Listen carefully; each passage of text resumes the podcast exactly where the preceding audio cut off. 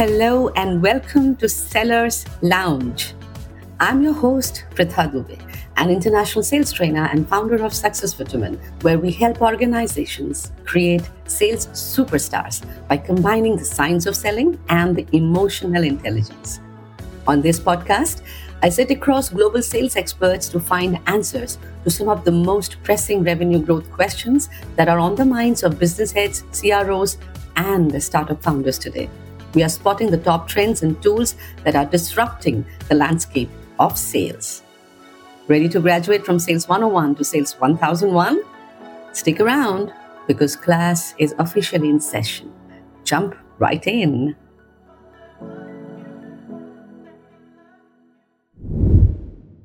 All right, everyone, and welcome back to this fantastic episode and this fantastic podcast called the Sellers Lounge.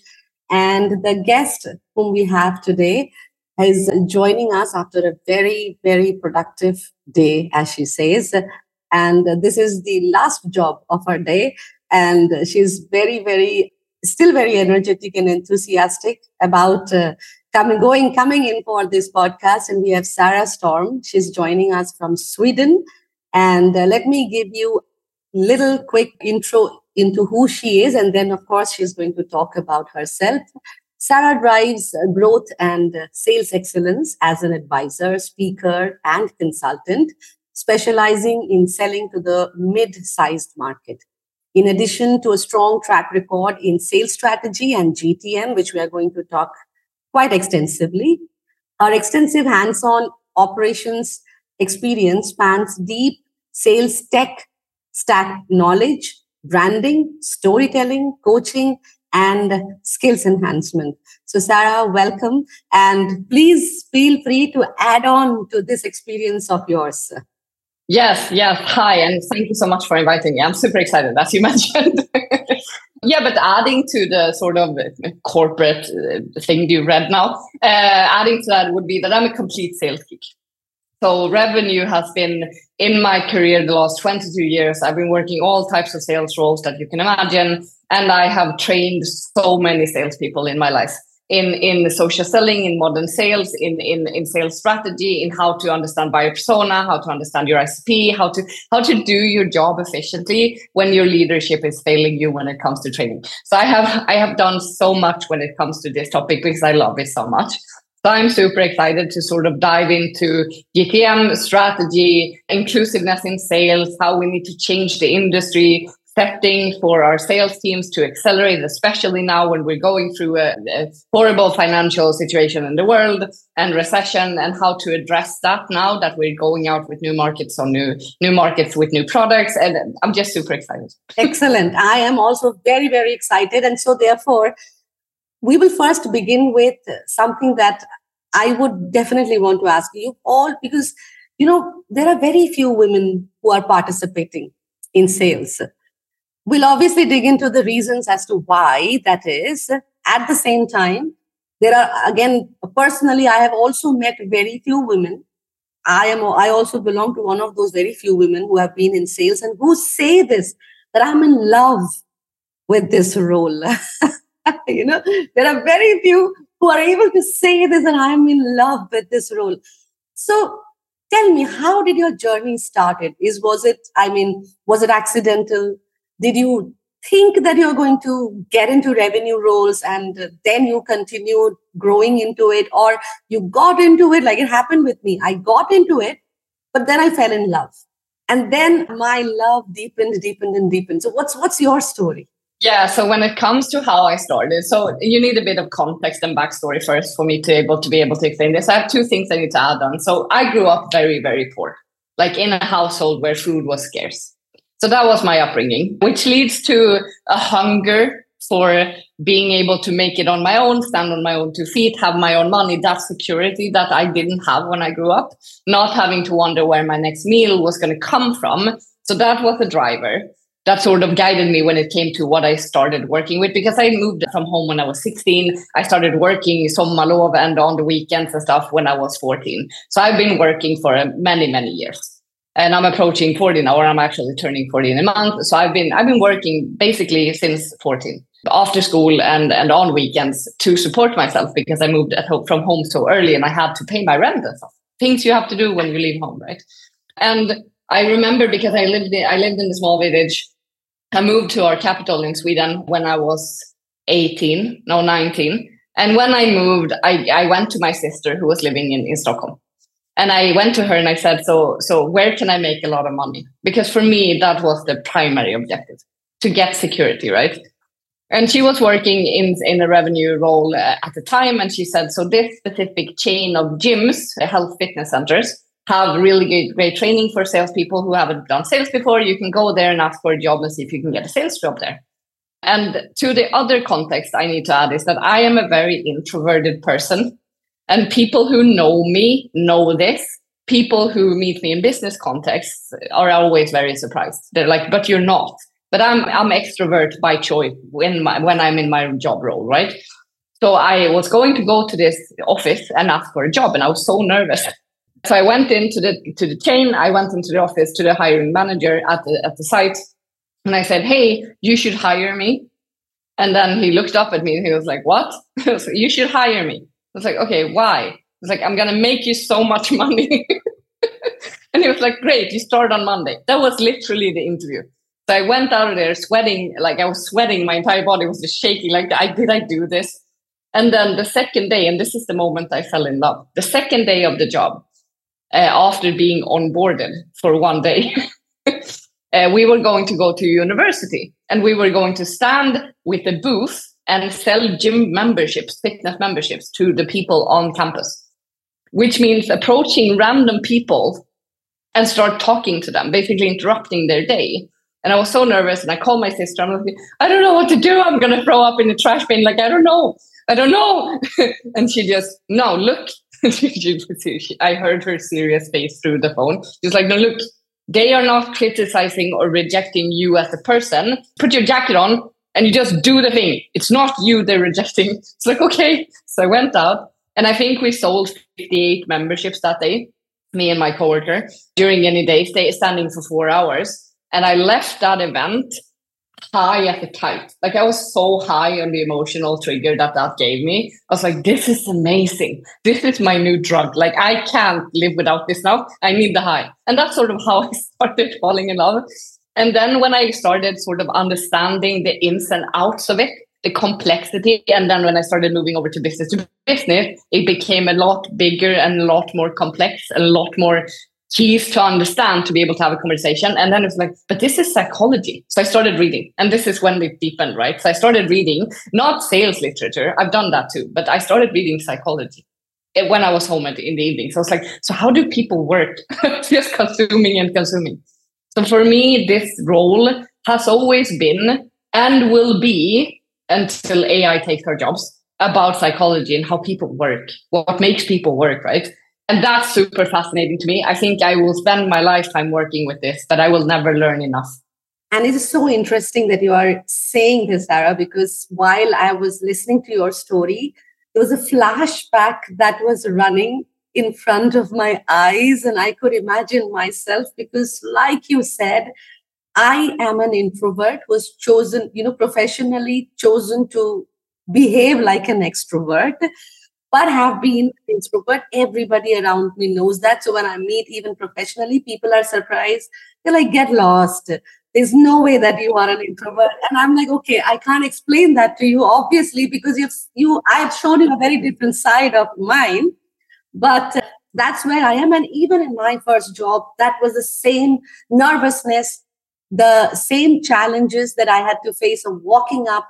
I was in the financial services sector, but I had also had to walk up to the people who are, uh, you know, walking into a branch, walk up to them and ask them if they are willing to buy this financial products. And it was nerve for me.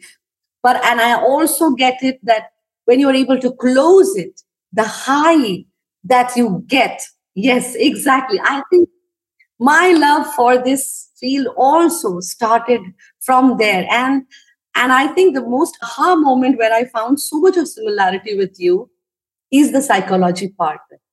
That um, it is the psychology that we need to understand because that is what gives us an edge it's not about using using you know these strategies and tactics and all that stuff but if you understand the psychology it makes it easier for you to talk to communicate to present your solutions this is lovely so in the revenue roles you have worked with mid-size or you know uh, companies and well, I've actually touched all segments. So I have been IC or individual contributor in enterprise. I've sold the ERP or, or um, financial planning solutions to uh, enterprise. I have sold um, to mid-size and SMB. I have sold uh, sales tools tech, tech stack and marketing tech stack. So a lot of technology. I've sold a lot of tech since I've been in SaaS, I have been selling marketing automation, I've been selling CRM, I've been selling lead generation, I've been selling things that have to do with making the marketing and revenue organization tick, right? From a system perspective,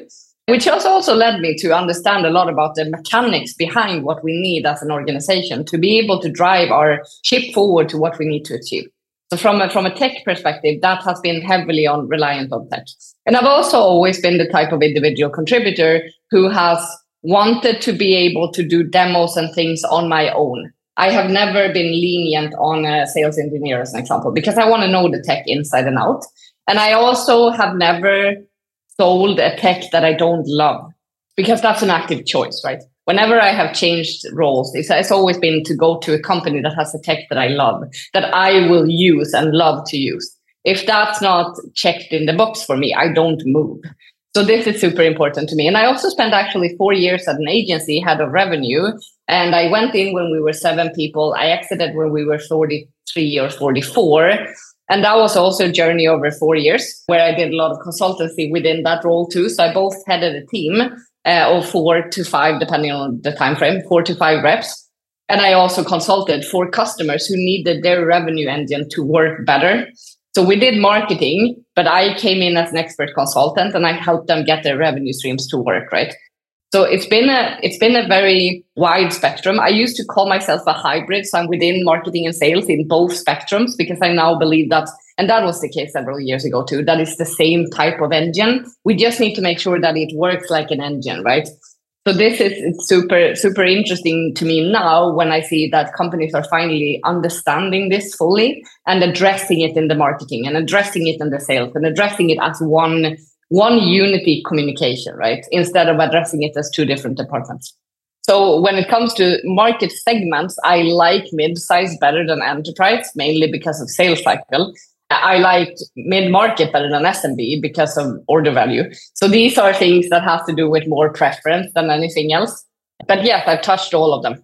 Yeah, you, but you are and and through that you've you've actually given some very interesting suggestions to all those who are listening into you. One very critical thing that I caught up was, you know, you said that you sell the tech that you love and i think that is so valuable because if and that because you love that tech so you will believe in that tech and if you believe in that tech you're going to present it with a lot of passion I will, and I will also, since I want to use it, understand why other people would want to use it. Because for me, and this is a lesson that I learned very early in my SaaS career, for me, the process of the customer journey with me ends after year one. It doesn't end when I sign or when my team member signs the customer. It ends when they have gone through one year without churning. So we have a responsibility. I see myself as responsible, both if it's a team member who signed or if it's me, responsible for the sales until the first year ends and they are still with us this is super important to me. I think this is something that most revenue organizations we try to separate, right? We try to say we have SDRs, we have AEs. The AE should drop as soon as customer success comes in, or as soon as the, the, the, the customer support comes in and takes over the account. The problem with that is the customer experience for once, because they build trust with an individual, right? And the second part is churn. We are wasting money. It's pouring out of our industries today, or out of our businesses today because we don't fully understand that churn is not a number. Churn is a promise that you failed to deliver. That's what it is. And we need to be responsible for our promises as salespeople. This is super important to me. And when you start working this way, and I noticed that when I was, I had been in SaaS for two, three years, I did my first job shift and I focused in my beginning of my career to just keep them from churning. So I will on my own reach out and make sure they are okay every quarter of the year. And if they're not okay, I will fix it with the help of my team, right? And I looked at how I was going to build a portfolio that was my trustee so my customers, my portfolio. And when I t- changed to a new role in a new company, I suddenly had a bunch of accounts that were willing to buy from me again, addressing my career because you as a sales person, even if you're SDR, if you're AE, if you're senior AE, whatever your role is, this will not be your last job. This will not be your last job. So how can you make sure that you build relationships that will last you over your career because it will give you a pipe when you enter a new role that is already up for the reaping to sell again to. But then you need to put in the work. And that's something that I have heard very few revenue managers talk to their salespeople about this. And I don't understand why. Can you tell me why? Do you know? I also don't know. I think, uh, to my understanding from the research that I have done or from the from the revenue managers that I've trained or coached or consultant, a mindset that I receive or I've understood is that the vision is very short term. See, you mentioned that you know you want to keep that client with you forever. And that somewhere that vision is missing to people. They're they're working with, I need to just finish my quota. That's it. Once I finish my quota, then let's move on to the next one. So that, I think that's the mindset that is kind of creating a. I know. And it's a problem. And the thing is, I, I've talked to a lot of revenue managers about this concept that I have for me. I have two daughters, one nine year old, one 16 year old, right? And when I work with my children, what is my end goal as a parent? My end goal is to make them be self sufficient human beings. So functioning without me. That's my job to make them go into a life where they will be pursuing the things that makes them happy where they will be able to take care of themselves i have always approached my revenue team members when i have been a leader of a team the same way so the first session with all new team members even if i inherited a team because that's happened too have been good. Look i am here to make you successful long term. You won't stay here forever. What do we need to build for you so that you can manage your career moving forward without me and even without the company you're in right now. How can we build you to a point where you can take your next step comfortably, where you can feel comfortable, where you can grow to the point where you want, so that you can stand on your own two feet when you've taken three steps up the ladder? How can we build you there? Because for me, that is what leadership should be about. And and the, the challenge with with sort of with capitalism is that nothing is built to wire that way. Everything is built to be short term. To be, uh, since I am your leader, I will only train you to benefit me now. I'm not training you to benefit you later. I'm just training you to benefit me now. And this is again the mindset. And we were talking before we started the interview a bit about females and males in sales and stuff like this. For me, this is something that all female leaders I have talked to about this fully understand. They know this. They work on this premise already but the male presenting people do not. And this is a challenge in itself, right? Because then we lead, then that leads to that we have children, everyone in the revenue team, who are not developing the skills they need to do their career well. So we're sort of, yeah, we're not, we're doing them a disservice because we want to reach next quarter's budget, right? And it's not a, it's not a fair game for salespeople in my head. So this is interesting that you spoke about. Give me some deeper understanding onto this now, Sara what makes you say so that the female leadership they tend to understand this concept but the male leadership is not because we all know that there is no difference in the wiring of the brain between the two people but what do you think causes this kind of a difference that a male leadership probably is still being so myopic and a female leadership is willing to understand and yet the alarming thing is yet there is so little woman representation at that level. So, what are you saying? Is it that the organized? No, but you're actually on to yeah. one of the problems. There are so few females in high level high level revenue roles, right? There's so few, and this is global. There's so few, and that means that all the women who has started to climb they basically l- learn for themselves how to do this, while junior sales and revenue team members who are led led by a male, they will get trained in how to be. So this is a generations back how sales were trained generations back that has just dripped down into the sales led when it comes to the male side of the organizational hierarchy, while women have mostly learned themselves because no one has taught them and most of them reject the way that males are trained. Most of them reject that. And so this doesn't feel right to me, which is the most valid conversation I've ever heard someone say. This doesn't feel right because it doesn't, because it isn't right from a perspective of long term, which is very much something that we have in mind, being mothers and being caring from a concept, because we're conditioned to be caring. We're conditioned to, to be this type of role where we think long term. We're conditioned by society. And this is not right or wrong. This is just how society looks today. While males are conditioned differently, but they're mainly conditioned by their senior leadership who are males. So the entire culture of how to be in revenue and how to behave as a salesperson and how to become a leader in sales is conditioned by how males view the world, while women are left to fend for themselves. If we had a 50 50 split, the culture in sales teams would look very different because both types of, of energy would be heard within the culture. But this is a challenge that has to do with that we have too few women on the top leading this culture shift, right? So it's a challenge with, with role models. It's a challenge with leader structures. It's a challenge with society as a whole. But I think that one of the challenges has to do with what type of openness and inclusiveness we have in conversations culturally within our companies. How many meetings have you been to where the, com- the question about culture has come up unless there's a problem with culture?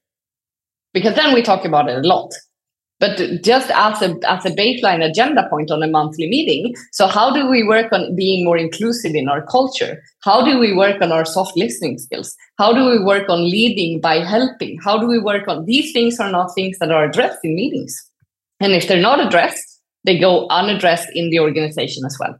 So I think that this is very much, unfortunately, conditioning within our gender roles in our society as a whole that that comes into the business and sort of ruins it because it's it's very interesting when you think about revenue as well because uh, female-led revenue teams always outwin by money by money right? They always outwin their, their, counterparts who are male-led. And it's the same with 50-50 split companies. So companies who have a 50-50 split in the management team always outwin on the money bottom line on how the growth of that company goes. Because with more inputs from different viewpoints, the better our businesses will work.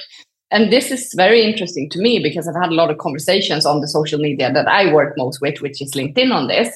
And I will state from studies, this is data. This is statistics. That's just facts, right? And there will still be a lot of people in the thread saying, but that doesn't feel right. I don't care. This is actual data. It doesn't matter that you don't agree with the data because the data is what the data is. And this is a it's an interesting conversation to have online because you get a lot of input when it comes to how little we trust data nowadays. When it comes to factual situations, so we prefer our own viewpoint rather than being open to understanding that maybe I am wrong in my viewpoint because the data contradicts me. That's that's exactly what conformity bi- uh, conformity bias is, where you know you interpret certain things basis what you believe. Of course, you do. So you do not want to look at it differently, right? So if I believe that this is how it works and this is how it should be, so then, no matter how much data you're bringing into me, I'm not going to bother about it because that's not what I think how I know it's not what I want to believe, so I will not believe it. And it's interesting because me and my me and my husband, we have very similar backgrounds. He's also been in sales for over 20 years. He's had all, all the revenue roles. We all we talk a lot about sales at home, obviously.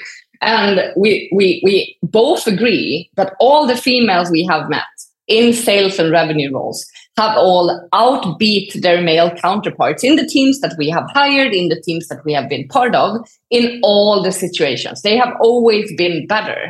And there are a number of reasons to why their abilities, what they are conditioned to know and to be good at, works very well in sales. There is a reason. because we are moving to a point where sales is so transactional that buyers feel it so much. And women normally, I'm, I'm obviously I'm generalizing now, but the females I have worked with, they don't work with making people feel like a transaction. Their entire entity is about making people feel like a person. And that's very, very valuable in today's landscape where AI and everything else that's going on from a digital perspective will remove the human touch more and more. So, how will we make people feel like they are safe with us to make decisions together with us in a sales process? We need to adapt new methods of doing that.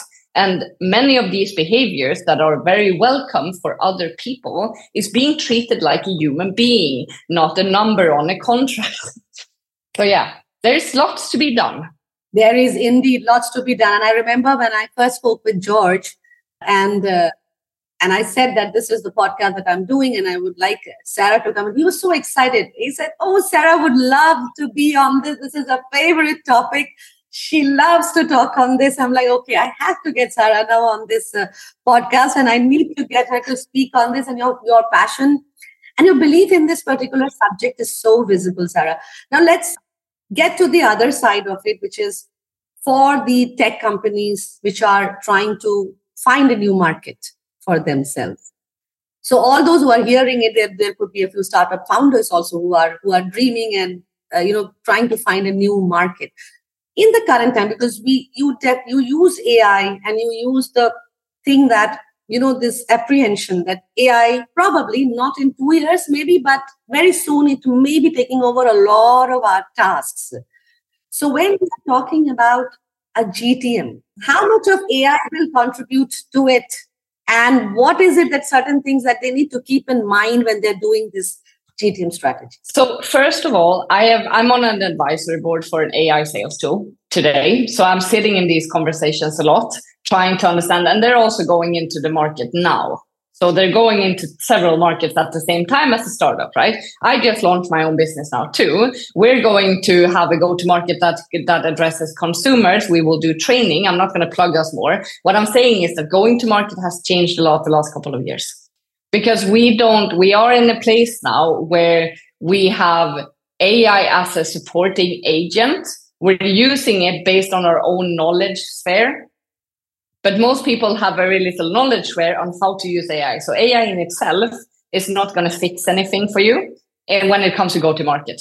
Because one of the things that we struggle with when it comes to go to market has to do with how we approach the entire process. It doesn't have to do with what will be content within the content plan. Who cares about that? That can AI create. And also AI can take over a lot of the SMB work that we're doing now in sales and revenue and also in midsize.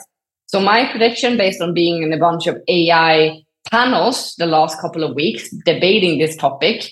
When will sales be replaced? When will marketing be replaced? When will we not have these jobs anymore? When will, will we need to create new roles for ourselves? Is that SMB and mid market, within a few years, those will not be handled by marketing or sales. They will be dealt by by marketing and AI these segments should be online. If you have a product that costs under a certain amount and it targets a mid market or SMB, don't build a revenue team, build a marketing team because these things should be onboarded online.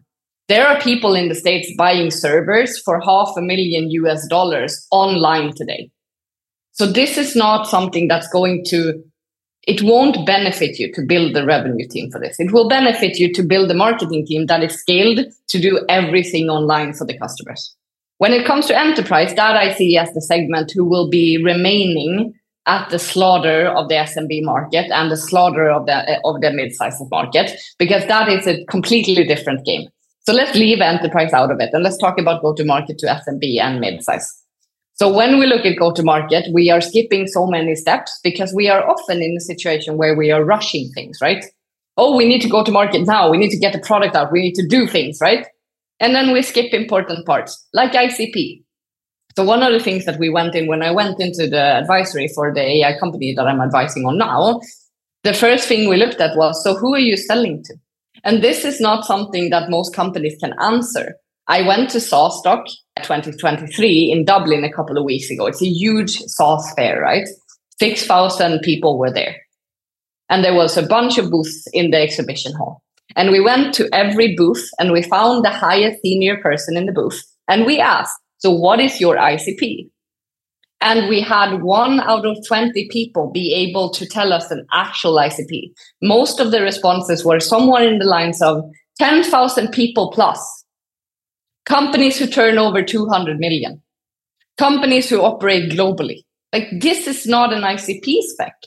And when it comes to go to market without without ICP and go to market fit to that ICP, our go to market strategies goes to shit. it just doesn't work. So when it comes to understanding what we need to do, we need to figure out our ICP.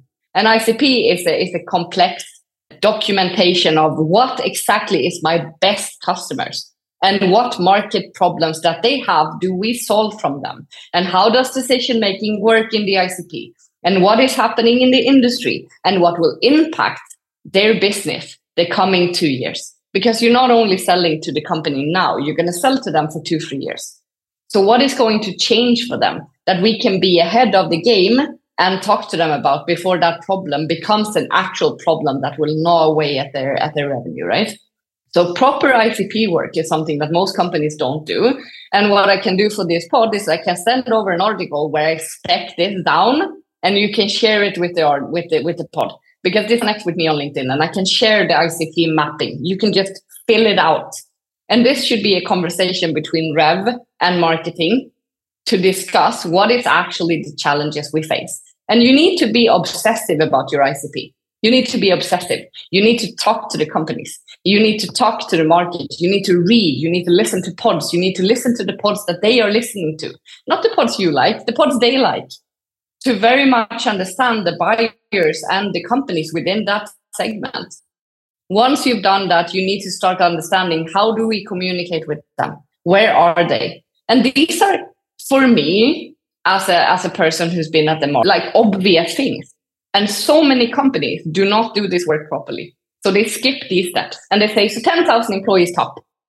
All of those companies that has more than 10,000 employees, we will target.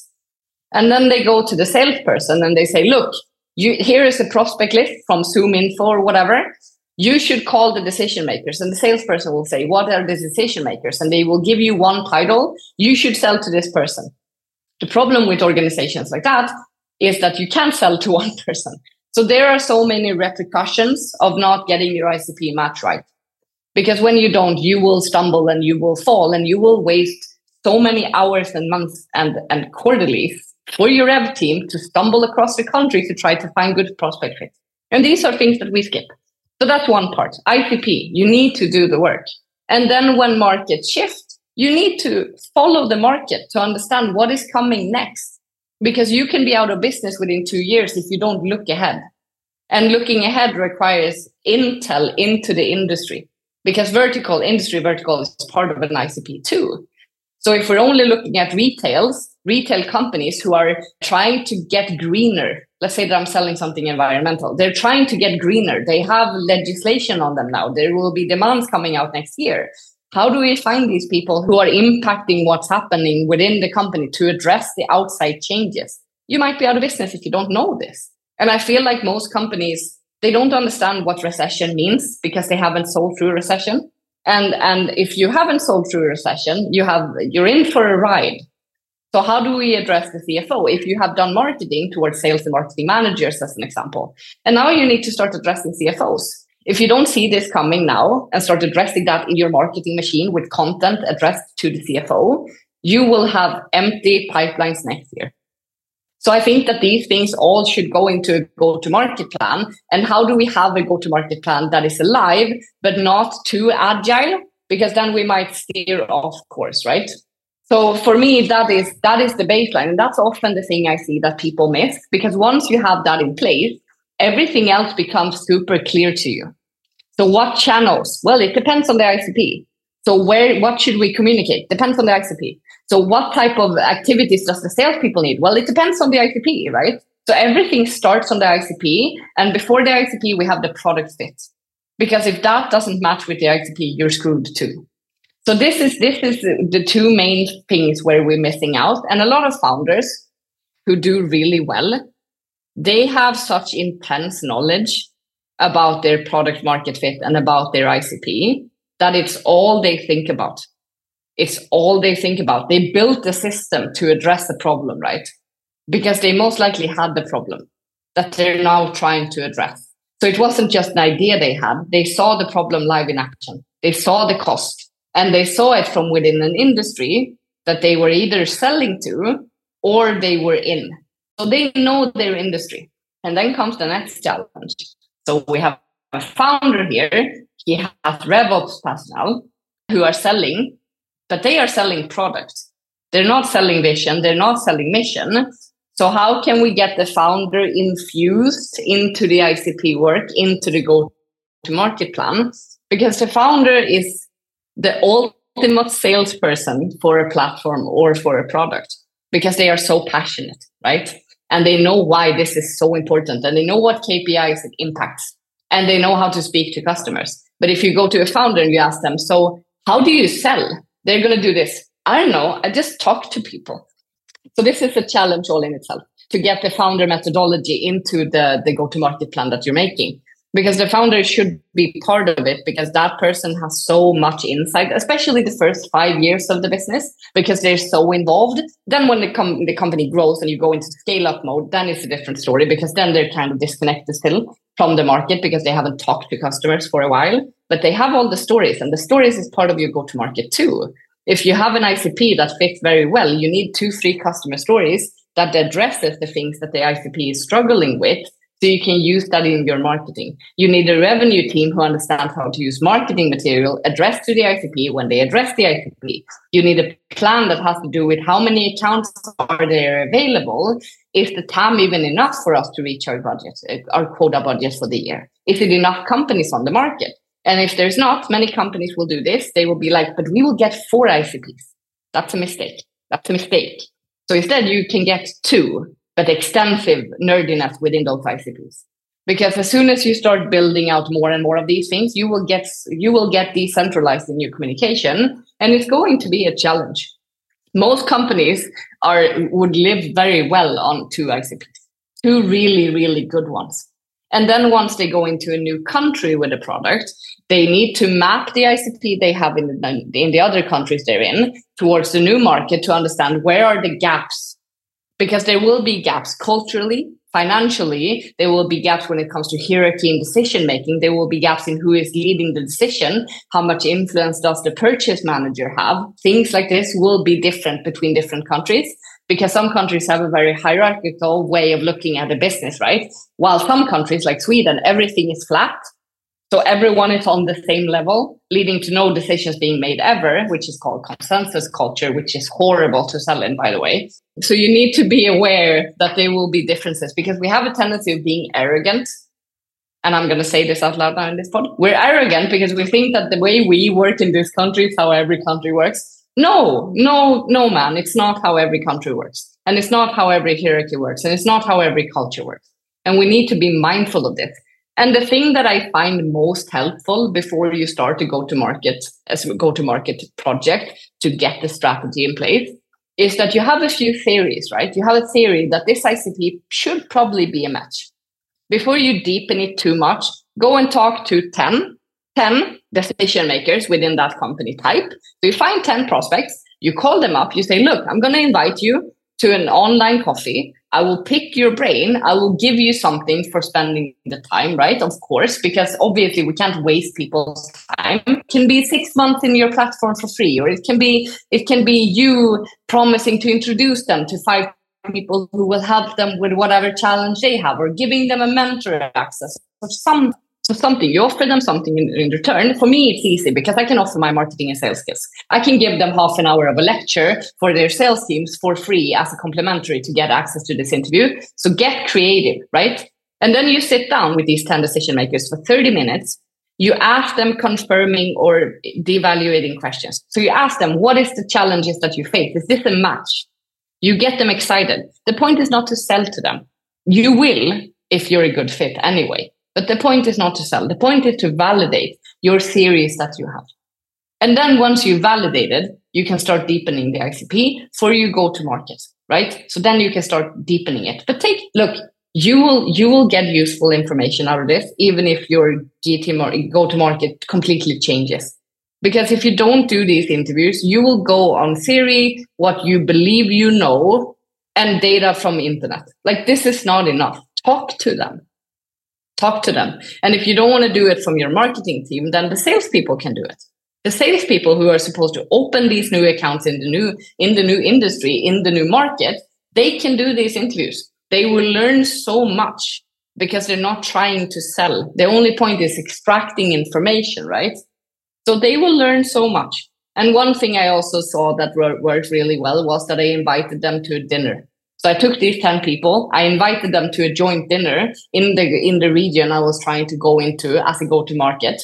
And I sat them down. We had half an hour of a pitch where we pitched this is what we're going to try to sell on your market. And then we just gave open feedback from these people. What do you think? Give us the feedback. And they had nothing to lose. They had a nice dinner with peers of their own industry, right? So they learned from each other and we all got to know each other. But it was basically a very, very successful type of event before you go into doing things that are based on theory alone, because it's not workable. and this is so right, because in the process, what you're actually doing is you are involving your customers to collaborate with you to design a solution. So look at it this way that when your potential customer is partnering with you to design a solution, you already have their ownership. You already have, you know, their willingness and their support for the product that you're taking to the market. They are going to become, you know, with this this small little step that you did in between, you have turned 10 people into your advocates because they are going to go and talk about you to maybe 25 50 100 more people. And if you have to then invite them on a social media platform and you want them to talk about this product somewhere they're very happy to do it because they co-created this. In their mind they co-created this with you. Yes yes. And specifically this is very much because sometimes you don't need to change the product. If you have a product that you're already selling on other markets sometimes you need to do no changes to the product but what you need to do changes to is the messaging. And the messaging goes from first touch all the way into the sales cycle all the way into the close all the way to when they are customers right? So you might need to tailor the things that you will say and talk to them about because they might struggle with other things. And my husband is in e-signing, or he was in e-signing before he was working as Scrive. And when he was working as Scrive, obviously there are legal requirements for different countries for different e-signing setups. So they needed to adapt products when they went into new markets. But if you don't need to adapt product to new markets, this is about understanding the messaging that makes people get to the top of their chair like this, that makes people want to listen to you because once you nail that, and it's best to nail that with individuals that you want to have in your customer base. When you nail that, it's going to be unforgettable messaging compared to all the other corporate bullshit out there. So when you see people at C-level sitting straight up listening to you, this is messaging. And it's the same. And I, I, have had this conversation with so many salespeople that's been in my teams before. So when you find those things that get people to sit up straight in their chair, these are things that we need marketing to create content on. So you write down, and, and people that I've had in my teams, they come out of meetings with the notes that has to do with the meeting progress, obviously, and then a few content ideas every time, because this is the this is the gold of this conversation. The things that your prospects get excited about when you one to one with them, these are things that marketing should create content on, because that will resonate with the new people that you haven't met yet on a broader scale. But we we we are sort of all, we're always in our own hands, and it's stupid. You're not the person you're trying to sell to. So putting a, a 25 year old person in front of a C level without teaching them business acumen, without teaching them storytelling, that's just mean to your sales rep. Like there are things that they need to understand. And the best part, I had this, this magical thing. I had a coworker who did this once and I thought it was amazing. So she was going to sell to CFOs She's obviously she she was going to sell to CFOs and she she was going to move from selling to HR to CFOs, right? So a new decision maker, the same industry, the same ICP, but a new decision maker on those ICPs. And her first step that she did was that she called up one of her uh, one of her uh, CFO uh, contacts that she had on LinkedIn, and he said, "Can I walk next to you for a day when you work? Can I just walk? Can I just? I, I will just walk next to you for a day when you work." And he was like, "Yeah, sure, I guess." so she went to his office she followed him around for a day. She sat in his meetings. She, they signed an NDA because she was very lucky. I can sign an NDA. I just want to see what you do. So she walked next to him for a day. And she came back knowing everything she needed to know to be able to address the CFO in a credible way.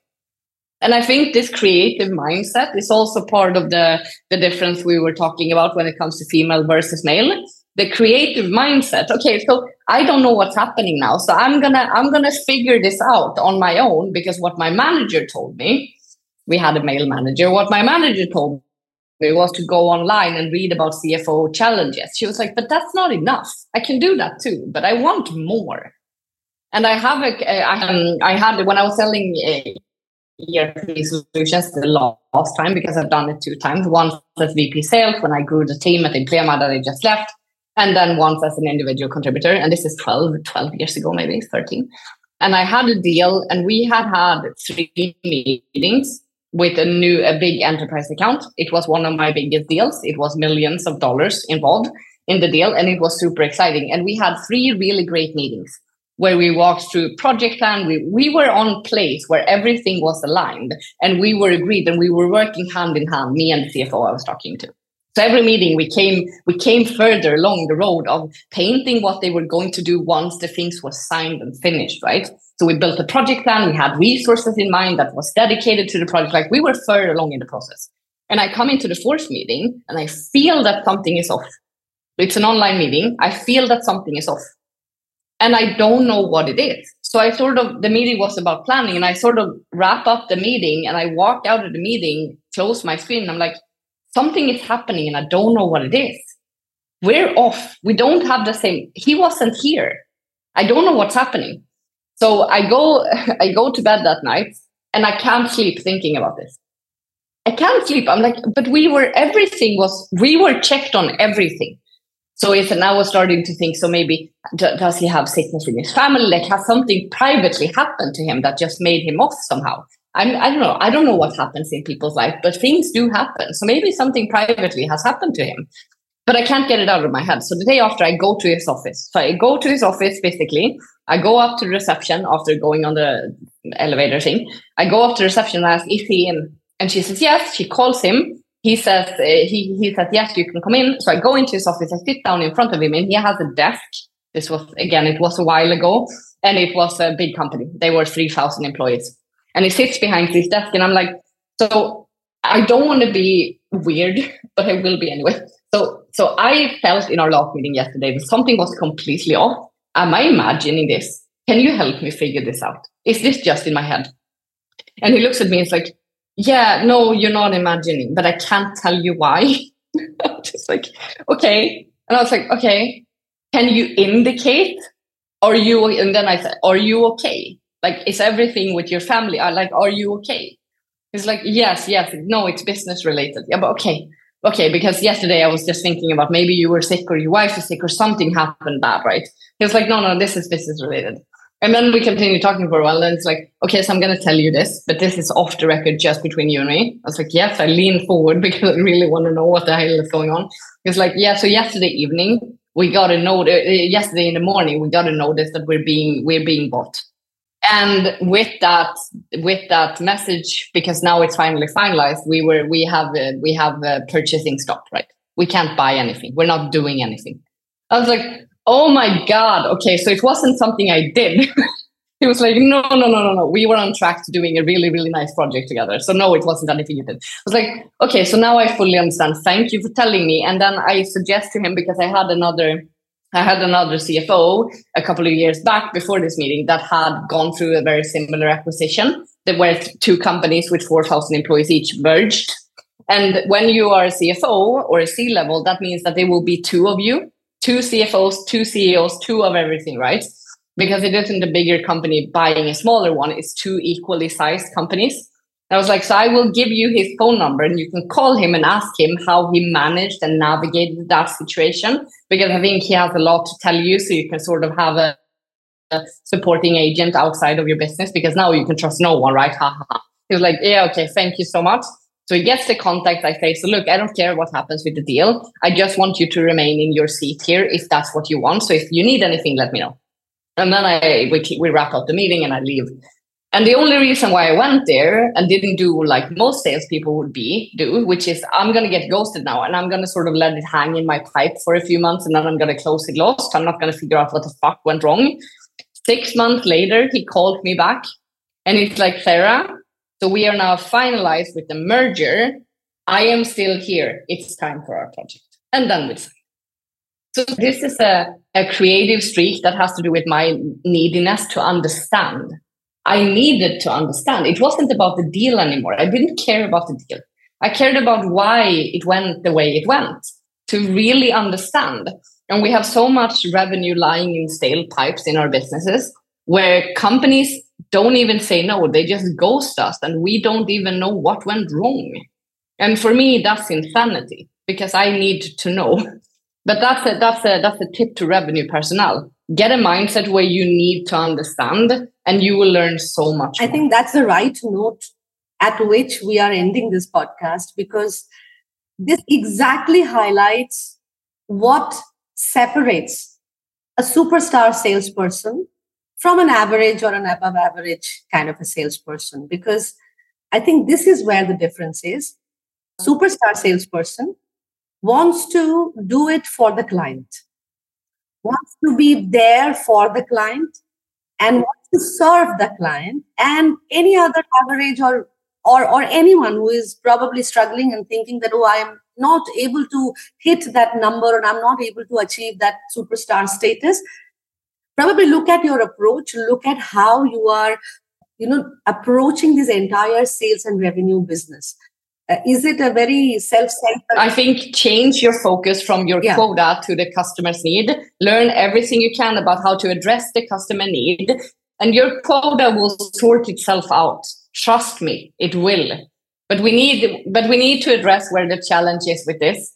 The challenge with this is still leadership though so this is not an individual sales rep's failure this is the leaders of that sales rep's failures and and i think we started from there only that it's that mindset because they are driven by the quota.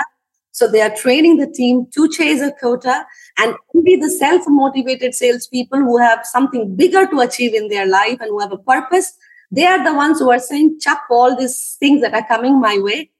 I am going to look long term and I'm going to, you know, chart my own success path in my way. And and look at us all around us, all examples that we have are of those salespeople who are saying, I am not believing this training that I am getting. I know that it is long term and I can make it possible if I am moving away from being self centered to being customer centered. And I think that is that is what the right thing is. Thank you so much, Sara. This was fabulous. There was all this while, all the things that you were saying, I was completely resonating with you on each and every point. At one point, I seriously felt like going and hugging you because it is also it uh, everything you are saying. It is kind of absolutely endorsing the things that I always keep saying. You know that there is a lot of science behind the way a sales is happen it's not a random thing that you randomly just approach somebody and randomly start selling something.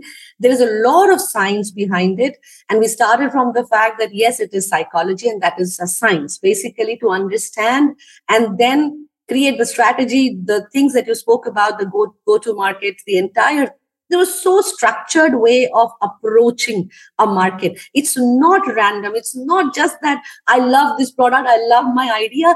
So it, it should automatically sell. It doesn't work that way. So thanks a lot. Thank you so much Sara. It was lovely lovely discussing with you. Thanks a lot. Yes thank you so much too. And that's a wrap on today's episode of sellers lounge A huge thank you to our guests and, of course, all of you sales champions out there who tuned into this episode. If you found value in today's conversation, make sure to follow the podcast and share it with your sales buddies. Please also leave a review sharing what you like about this podcast. And if you want to take your sales game to the next level, head to my website, thesuccessvitamin.com, to get loads of exclusive content and courses. This is your host, Pritha Dubey, signing off with a reminder that if you are not selling, you are not winning. See you next week.